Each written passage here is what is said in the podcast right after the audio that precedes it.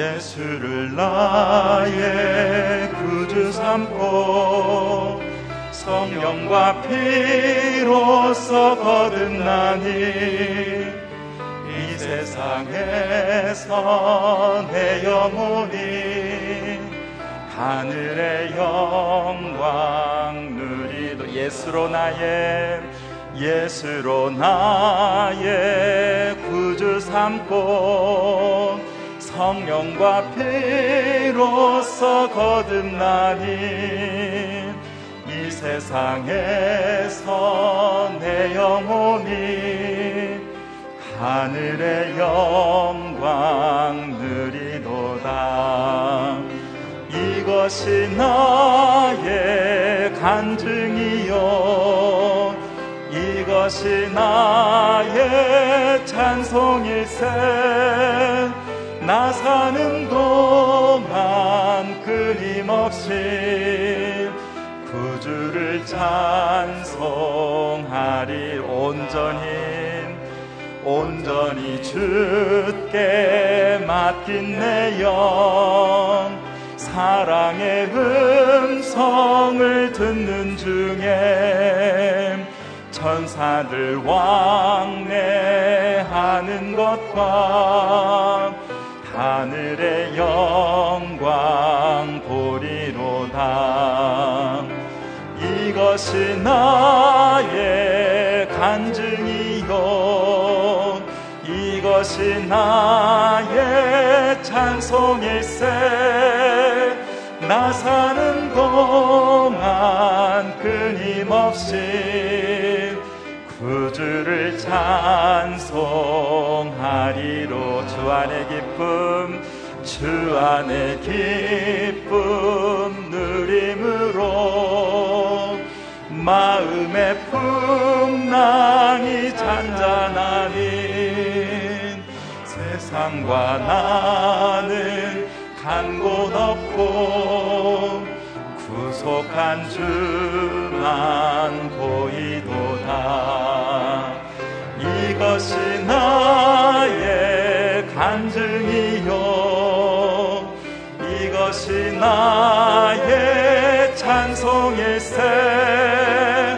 나 사는 동안 끊임없이 구주를 찬송 주 안의 기쁨 누림으로 주 안의 기쁨 누림으로 마음의 풍랑이 잔잔하니 세상과 나는 간 곳 없고 구속한 주만 보이도 이것이 나의 이것이 나의 간증이요. 이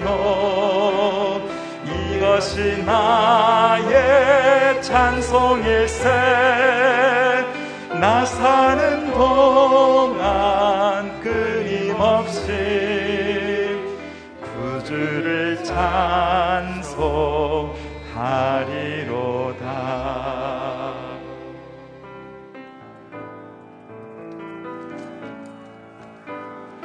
예수 가장 귀한 그 이름 예수 언제나 기도 들사 오 예수 나의 손 잡아주시는 가장 귀한 귀한 그 이름 예수 찬양하기 원하네 예수 찬양하기 원하네. 예수 적음과 나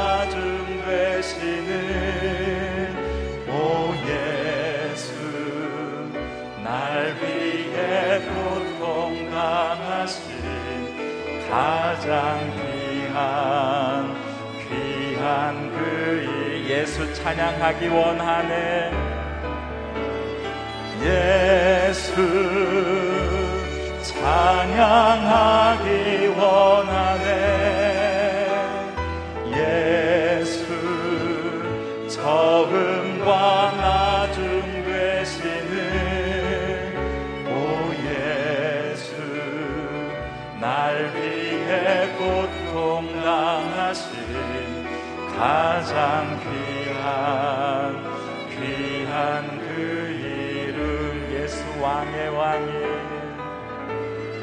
예수 왕의 왕이 되신 주. 예수 당신의 끝없는 사랑. 오 예수 목소리 높여 찬양해. 가장 귀 왕의 왕이 되신 주 예수 왕의 왕이 되신 주 예수 당신의 끝없는 사랑 오 예수 목소리 높여 찬양해. 가장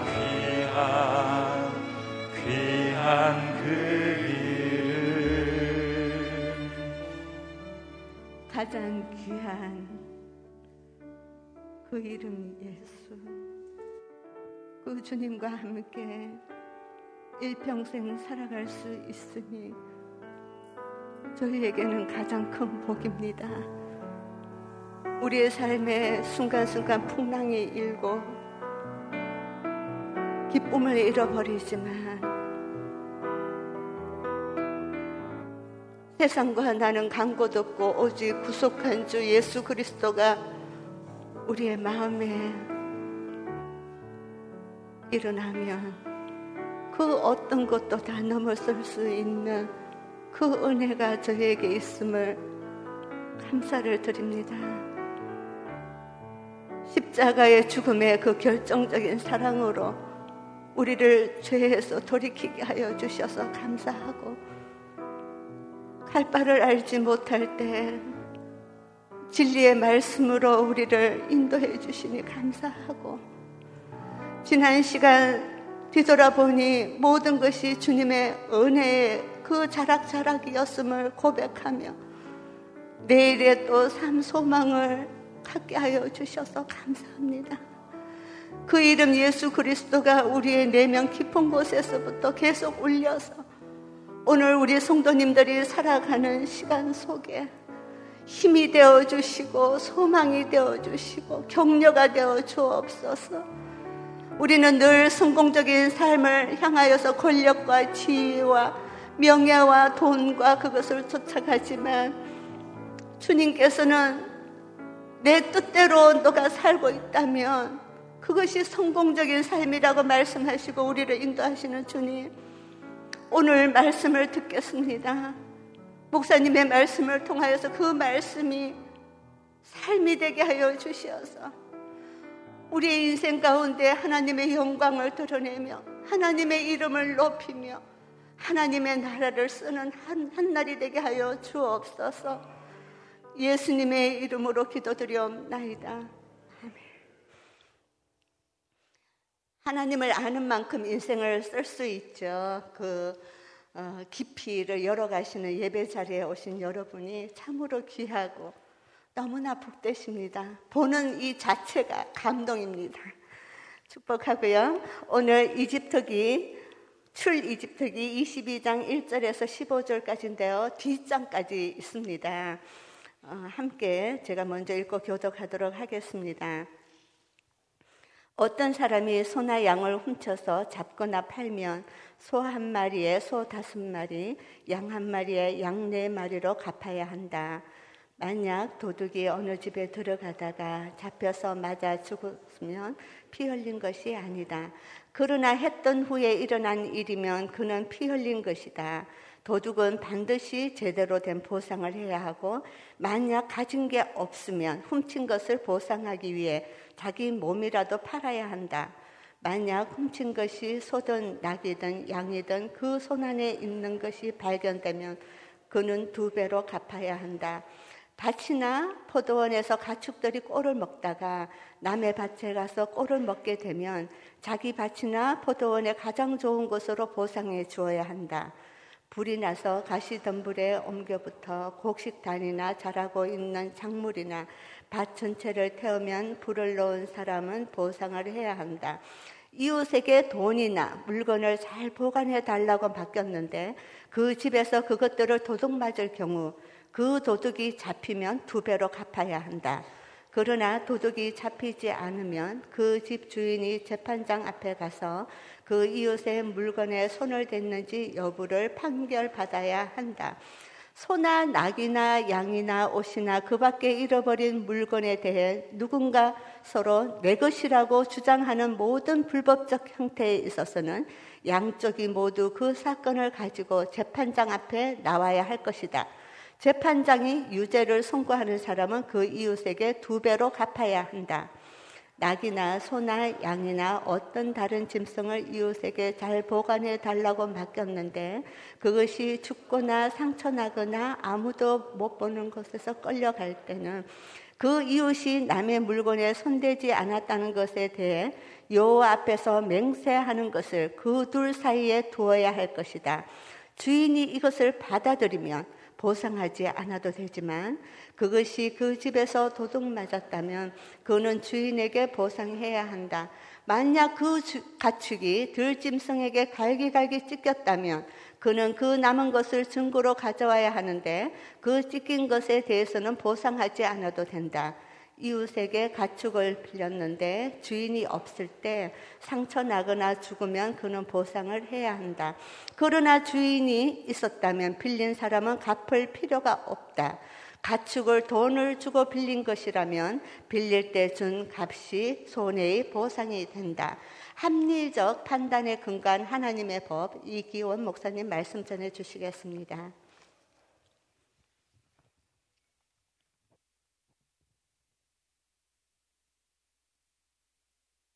새벽 예배를 드리시는 모든 분들을 주의로 환영합니다. 저희 어저께까지는 아, 우리 살인하지 말라 여섯 번째 계명에 대한 우리 세부 어, 법 세부 법규들을 우리가 살펴보았습니다. 오늘부터 저희는 출애굽기 22장에 나오는 이 말씀은 십계명의 여덟 번째 계명인 도둑질하지 말라라고 하는 그 계명의 세부 법규들에 대해서 하나님은 우리에게 말씀해 주시고 계십니다.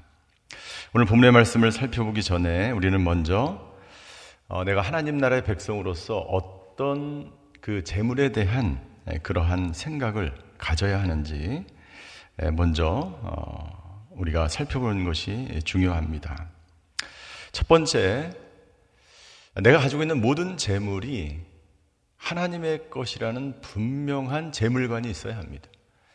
내가 가지고 있는 것, 재물뿐만이 아니라 내가 가지고 있는 그 모든 것이 하나님의 것이라고 하는 분명한 재물관이 없으면, 예, 그 재물에 대한 분명한 가치관이 없으면, 예, 이 다른 사람을 도둑질하고 이 재물에 대한 욕심을 떠날 수가 없습니다.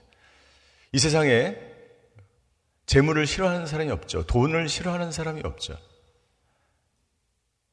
있을 수는 있겠죠. 제가 볼 때는 다 좋아하시는 것 같아요. 돈이 있어야 무엇인가를 하는 세상에 우리는 살아가고 있죠. 그러나 분명한 것은 하나님께서 말씀하신 것처럼 이것이 내 것이 아니고 하나님의 것이다. 학계서 2장 8절에 보면 하나님은 분명히 말씀하십니다. 은도 내 것이요 금도 내 것이다. 망군의 여호와의 말이니라. 다 내 것이라고 하나님 분명히 선포하셨어요. 그렇기 때문에 내가 있을 때나 없을 때나 내가 주어진 것에 만족하며 주신 것을 통해서 건강하게 이 세상에 행복하게 살아가는 것이 중요해요. 그래서 이 분명한 재물관이 있는 사람은 욥처럼 이런 고백을 하게 되는 것이죠. 욥은 1장 21절에 욥기 1장 21절에 이렇게 이야기합니다. 하나님이 모든 것을 다 가져가셨어요. 그때 욥은 이렇게 고백하죠. 말했습니다. 내가 내 어머니의 모태에서 벌거벗고 나왔으니 떠날 때도 벌거벗고 갈 것입니다. 여호와께서 주신 것을 여호와께서 가져가시니 여호와의 이름이 찬양 받으시기를 바랍니다. 아무것도 다 하나도 남김없이 다 하루아침에 사라졌어요. 그런데 이런 고백을 하는 것입니다. 요번 분명한 이 재물관을 가지고 있었던 것이죠. 두 번째, 하나님께서 나에게 이 물질을 주셨다면 이것을 하나님 나라를 위해서, 하나님의 사역을 위해서 사용해야 하는 거예요. 하나님을 사랑하고 이웃을 사랑하는 이 계명, 하나님의 나라를 위해서 사용하고 이웃 사랑을 위해서 사용해야 하는 거예요. 내게 주신 것을 나의 쾌락과 나의 만족과 나의 이기적인 욕심을 위해서 사용한다면 하나님이 당신에게 다른 사람보다 더 풍족하게 준 그 의미가 없는 거예요. 제가 지난주에 한 어, 장로님을 어, 신방하게. 어, 이 장로님은 본인이 정말 수고로 이 평생을 모은 그 돈을 하나님의 대학에 다 기부를 합니다. 뿐만 아니라 매년 교회에 불우한 이웃들을 자기가 벌은 그 돈으로 다 나눠주는 거예요. 지금 병원에 입원하셨는데 제가 가서 우리 권사님들과 함께 신방을 했어요. 그런데 그 모습은 너무나 가난하신 분처럼 살아가는 너무나 청빈한 삶을 살아가는 하나님 나라의 백성으로서 우리가 어떻게 물질을 사용해야 하는지가 중요한 것이죠. 세 번째, 이 법은 중요한 것은 이 법에 들어있는 하나님께서 우리에게 주신 그 정신이 중요한 생명을 소중히 여기고 연약한 자를 보호하고 그리고 인권을 위해서 이 법을 주셨어요. 그것에 따라서 이 법을 준행하는 것이 굉장히 중요한. 내 생명이 소중하면 다른 사람의 생명이 소중한 것처럼 내 물질이, 내 돈이 소중하면 다른 사람의 돈도 소중한 거예요. 아니, 어떻게 보면 내가 가지고 있는 것보다 더 소중한 거예요. 내가 가지고 있는 물질만큼 다른 사람의 것도 소중히 여겨야 되는 것입니다. 만약 어떤 사람이 도둑질을 당했거나 사기를 당했거나 보이스피싱을 당했어요. 그런데 그분이 도둑을 맞은 그 돈이 이 가족이 살 그 전세금이라면 이 사람은 어떻습니까? 자기만 피해를 본 게 아니야. 자기 가족 전체가 갑자기 살 수 있는 터전 자체가 없어진 거예요. 그러니까 다른 사람의 물건을 도둑질할 때 그것으로 인해서 생기는 피해는 우리가 생각하는 것 이상해. 내 물질이 정말로 소중하다면 다른 사람 물질도 굉장히 소중하다는 것, 그리고 다른 사람의 물건을 훔쳤을 때 그것보다 더 큰 여러 가지 문제가 발생한다는 것을 우리는 생각해야 되는 것이죠. 1절부터 4절까지의 말씀에 보면 남의 물건을 도둑질 했을 때의 법규에 대해서 하나님 말씀하고 있습니다. 1절 어떤 사람이 소나 양을 훔쳐서 잡거나 팔면 소 한 마리에 소 다섯 마리, 양 한 마리에 양 네 마리를 갚아야 한다. 양은 네 배, 소는 다섯 배로 보상을 해야 됐어요. 그 기준이 무엇일까요?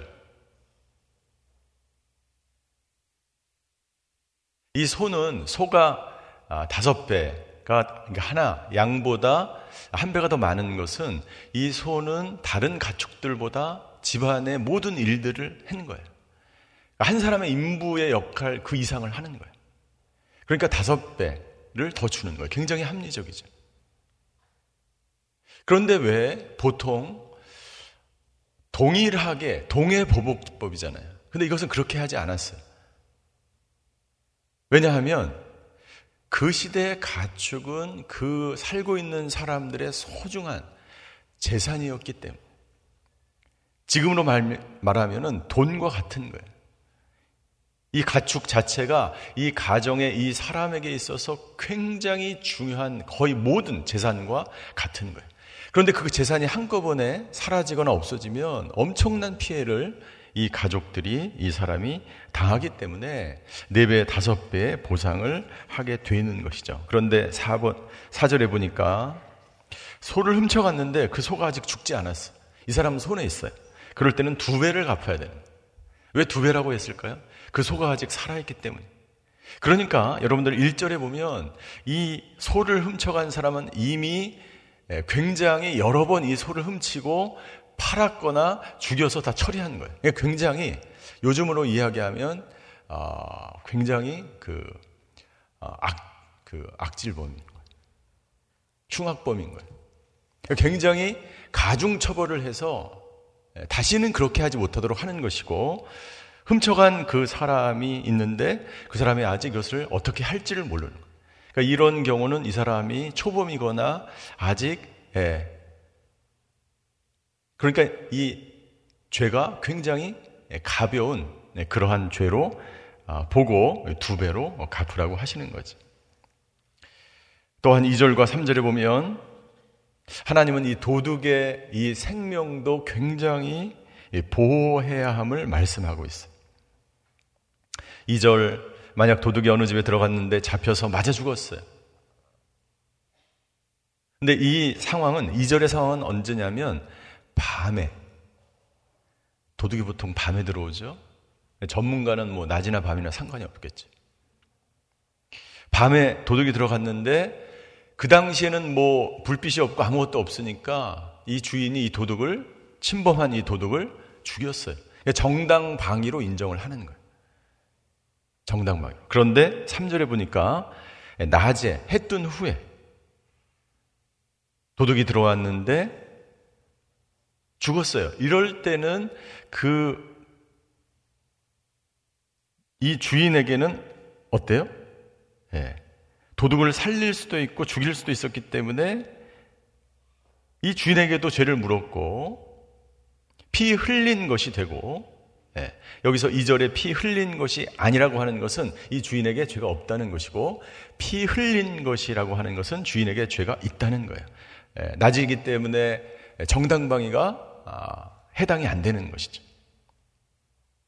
그리고 도둑은 도둑은 반드시 제대로 된 보상을 해야 하고 만약 3절 후반절에 보니까 자기가 4배, 5배, 2배 갚을 능력이 없으면 훔친 것에 대해서 어떻게?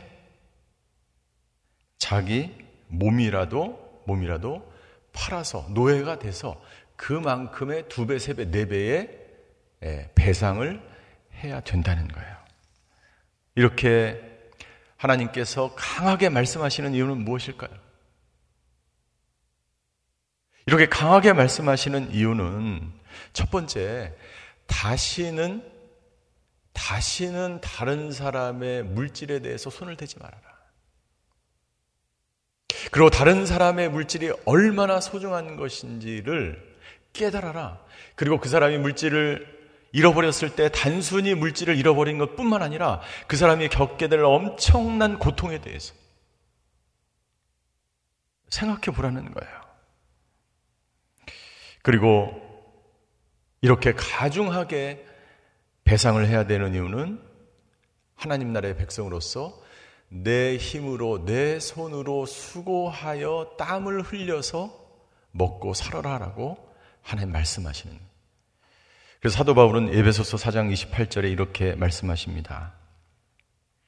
에베소 4장 28절 도둑질하는 사람은 더 이상 도둑질하지 말고 도리어 가난한 사람에게 나눠줄 것이 있도록 자기 손으로 선한 일을 해서 수고의 땀을 흘리십시오. 중요한 단어 두 개가 나옵니다. 자기 손으로, 자기 손으로.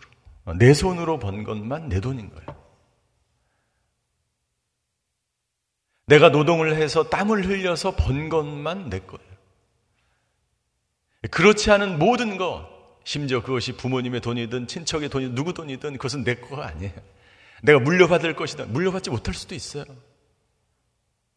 내가 수고로이 번 그 것, 그 수고의 땀을 흘린 것, 그것이 그것에 감사하고 그것으로 인하여 예, 먹고 살라고 하나님은 예, 말씀하고 있는 것이죠. 7절부터 15절까지는 다른 사람에게 돈이나 물건을 맡겼을 맡겼는데 당시에는 이제 은행이나 이런 것이 없었기 때문에 여행을 가거나 이런 그먼 아, 집을 비워야 되거나 이럴 때 그것을 전문적으로 맡아주는 그러한 사람들이 있었는데 그 그런 자기가 맡겼는데 맡긴 그 사람이 도둑을 맞은 거예요. 그럴 경우는 어떻게 해야 하는가? 이 다양한 경우에 대해서 7절부터 15절까지 기록이 되어 있어요. 첫 번째 7절 다른 사람에게 물건을 맡겼는데 도둑을 맞았어요. 그, 그런데 그 도둑이 잡혔다면 그 도둑에게 배, 두 배로 배상을 그 도둑은 해야 되는 거죠. 두 번째 8절과 9절의 경우 물건을 맡겼는데 도둑 맞은 그런 흔적이 없어요. 그러면 주인에게 혐의가 있는 거죠. 그러면 이 주인은 재판장에게 가서 자기가 혐의가 없음을 입증을 해야 되는 거예요. 세 번째는 10절부터 13절 에 가축을 맡겼어요. 물건이 아니고 가축이에요. 그런데 그 가축에게 어떤 그 죽거나 이 상처를 입어서 손해를 입은 거예요. 그랬을 때는 반드시 배상을 해줘야 된다. 14절과 15절도 마찬가지입니다. 이 모든 각각의 상황에 따라서 가장 합리적으로 하나님은 배상을 하게 돼 있습니다. 이 노행에 대해서 우리 조지 부시라고 하는 주석가는 이렇게 이야기합니다. 이 법을 시행하면 시행할수록 이 법이 얼마나 합리적이고 공평하며 자비가 넘치는지가 더욱더 분명하게 나타난다. 다른 말로 하면 하나님께서 얼마나 공평하고 합리적이고 자비로우신 분.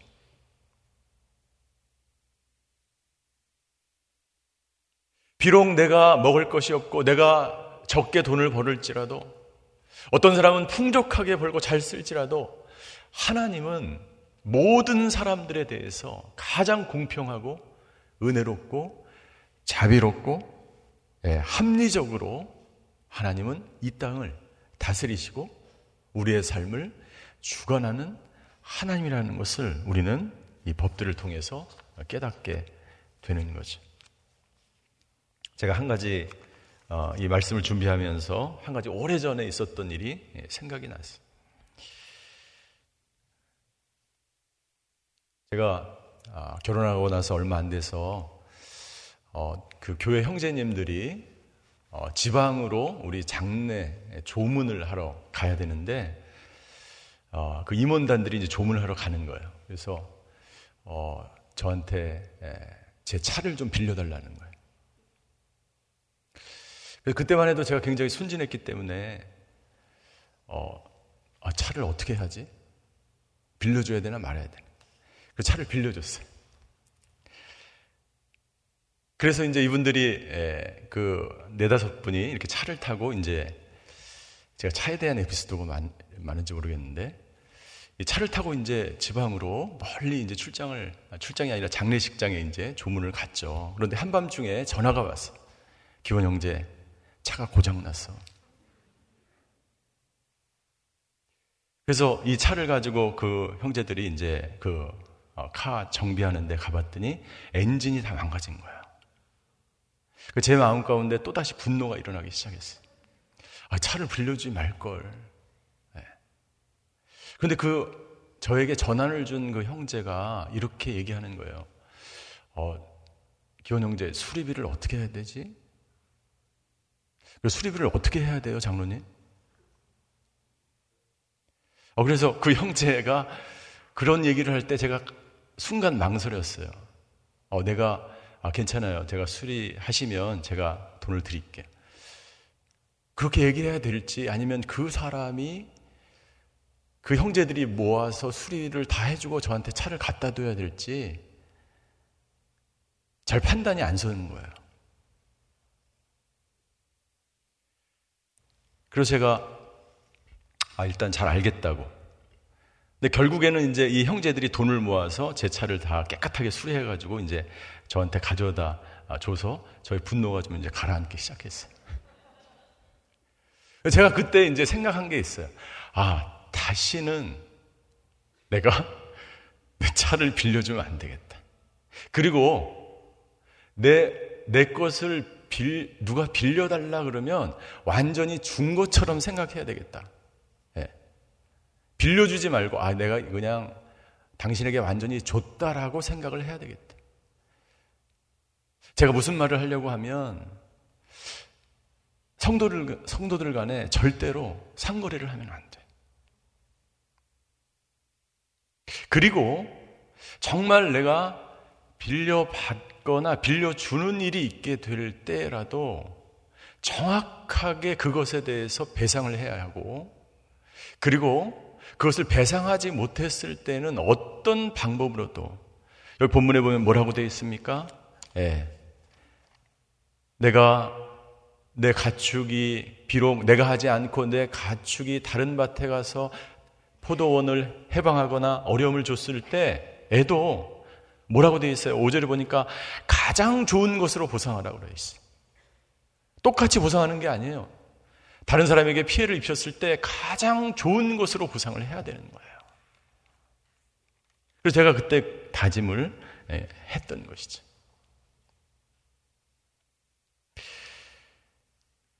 오늘 저희가 살펴본 말씀은 도둑질하지 말라라고 하는 여덟 번째 계명의 세부 법규들을 우리가 살펴보았는데 이것이 왜 중요하냐면 이 물질은 하나님과의 관계와 밀접하게 연관돼 있어요.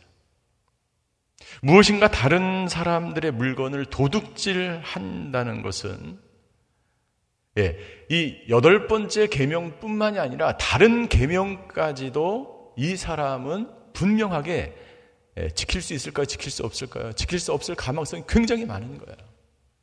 모든 계명은 다 연관이 되어 있는 거예요. 그러니까 한 가지 계명을 지키지 않은 것뿐만 아니라 한 가지 계명을 지키지 않은 것은 모든 계명을 다 지키지 않은 것과 똑같은 거예요. 이 사람 안에 영적인 문제가 있는 것입니다. 두 번째, 하나님은 이 물질에 대해서 하나님과 재물을 겸하여 섬길 수 없다라고 말씀하셨어요. 그리고 신약에 와서 이 물질에 대해서 탐하는 것, 이 탐심이 문제인데 이 탐심을 우상숭배라고 말씀하셨어요. 그렇기 때문에 이 재물을 탐해서 자기가 수고로 해서 예, 먹고 사는 것이 아니라 다른 사람의 물질을 탐해서 먹고 산다면은 그것은 바로 우상 숭배와 같은 거예요. 그래서 골로새 3장 5절에 보면 예, 모든 그 탐심을 버리라. 왜냐하면 탐심은 우상 숭배이기 때문이에요. 재물에 관한 이러한 마음이 있을 때 이것은 우상을 섬기는 것이고 그러한 상태에서는 하나님과의 온전한 관계로 우리가 이 세상을 살아갈 수 없다고 하나님 우리에게 말씀하고 있는 것입니다. 사랑하는 성도 여러분들, 오늘 하루 하나님이 주신 이 세부적인 계명들을 우리가 묵상하면서 나는 정말 정말 내가 하나님 나라를 위해서 이 재물을 사용하고 있는 내가 하나님의 사랑과 이웃 사랑을 위해서 이 재물 주신 재물을 사용하고 있는지를 다시 한번 묵상하고 하나님의 영광을 위해서 이 재물을 사용하시는 저와 여러분들이 되시기를 주님의 이름으로 축원합니다. 기도하시겠습니다.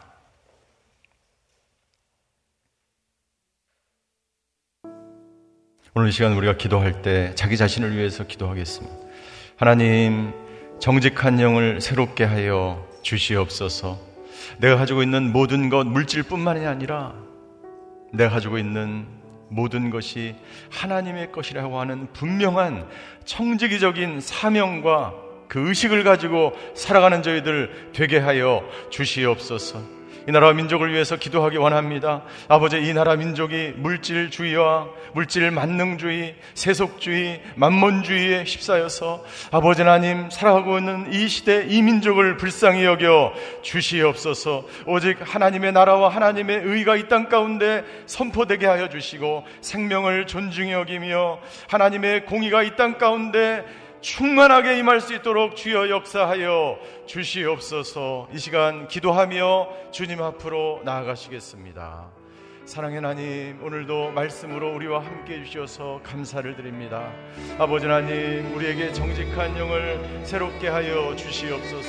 가장 합리적이고 가장 공평하며 가장 자비가 넘치시는 아버지 하나님 아버지 하나님 우리에게 주어진 그 모든 것들 감사하는 저희들 되게 하여 주시옵소서 자기 손으로 선한 일을 해서 수고로 이 땀을 흘리며 이웃을 사랑하며 하나님을 사랑하는 저희들 될 수 있도록 주여 역사하여 주시옵소서. 오늘도 우리에게 재물 주신 것 감사합니다.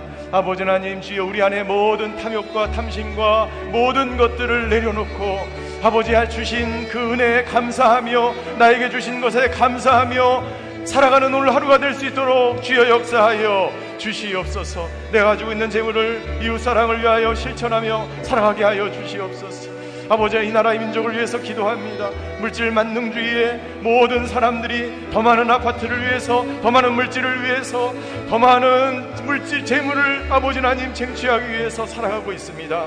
아버지 하나님 이 민족 이 나라 아버지 더 이상 아버지 다른 사람을 착취하며 다른 사람을 아버지 하나님 주여 누르며 아버지 하나님 부정하게 부패하게 아버지 하나님 주여 살아가는 이 나라가 아니라 아버지 하나님 주신 이 말씀에 아버지 말씀에 아버지 세워진 나라 분명한 물질관을 가지고 살아가는 하나님의 백성과 하나님의 나라가 되어서 하나님의 영광을 위하여 살아가는 하나님의 백성들 될 수 있도록 주여 역사하여 주시옵소서.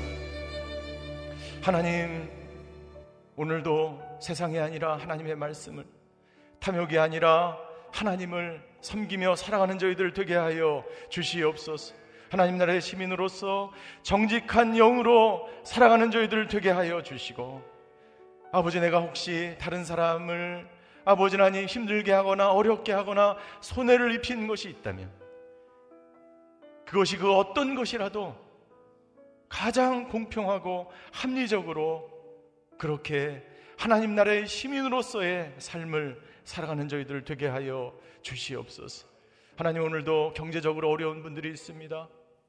하나님 오늘도 여러 가지 아버지 코로나로 인해서 힘들고 어려운 삶을 살아가는 성도들을 기억하여 주시고 하나님 은혜를 베풀어 주시옵소서. 지금은 우리 주 예수 그리스도의 은혜와 하나님의 극진하신 사랑과 성령님의 감화 교통하심의 역사가 오늘 하나님의 말씀에 따라 이웃 사랑을 실천하며 하나님 나라의 백성으로서 온전하게 정직하게 살아가기로 결단하는 예배드리시는 모든 성도분들 머리 위에 그의 가정과 자녀와 일터 위에 성교사님과 이 나라와 이 민족 미얀마 땅 위에 이제로부터 영원히 함께 계시기를 간절히 축원하옵나이다.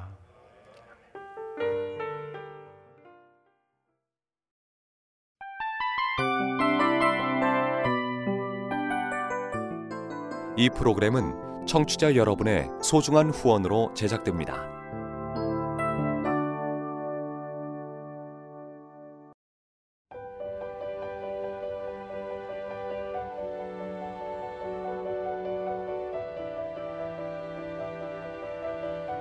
세상에는 수많은 교회들이 있지만 더 깊이 있는 말씀 강해를 찾기 위해 크기로만 교회를 선정하지 않습니다.